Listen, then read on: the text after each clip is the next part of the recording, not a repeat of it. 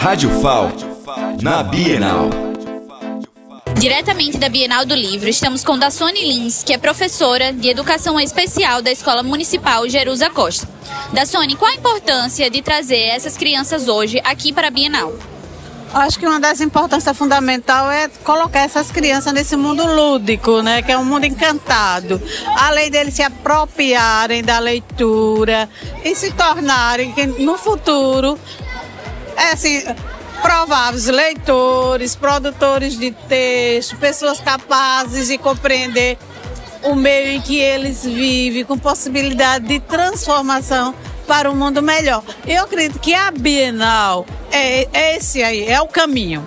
É o caminho que vai levar essas crianças a um futuro de qualidade, onde eles possam ter o que eles têm e o que eles precisam de fato e de direito, que é educação, saúde, enfim, uma sociedade mais justa. E o livro é o caminho, é o caminho. Da Bienal do Livro, Carolina Luna.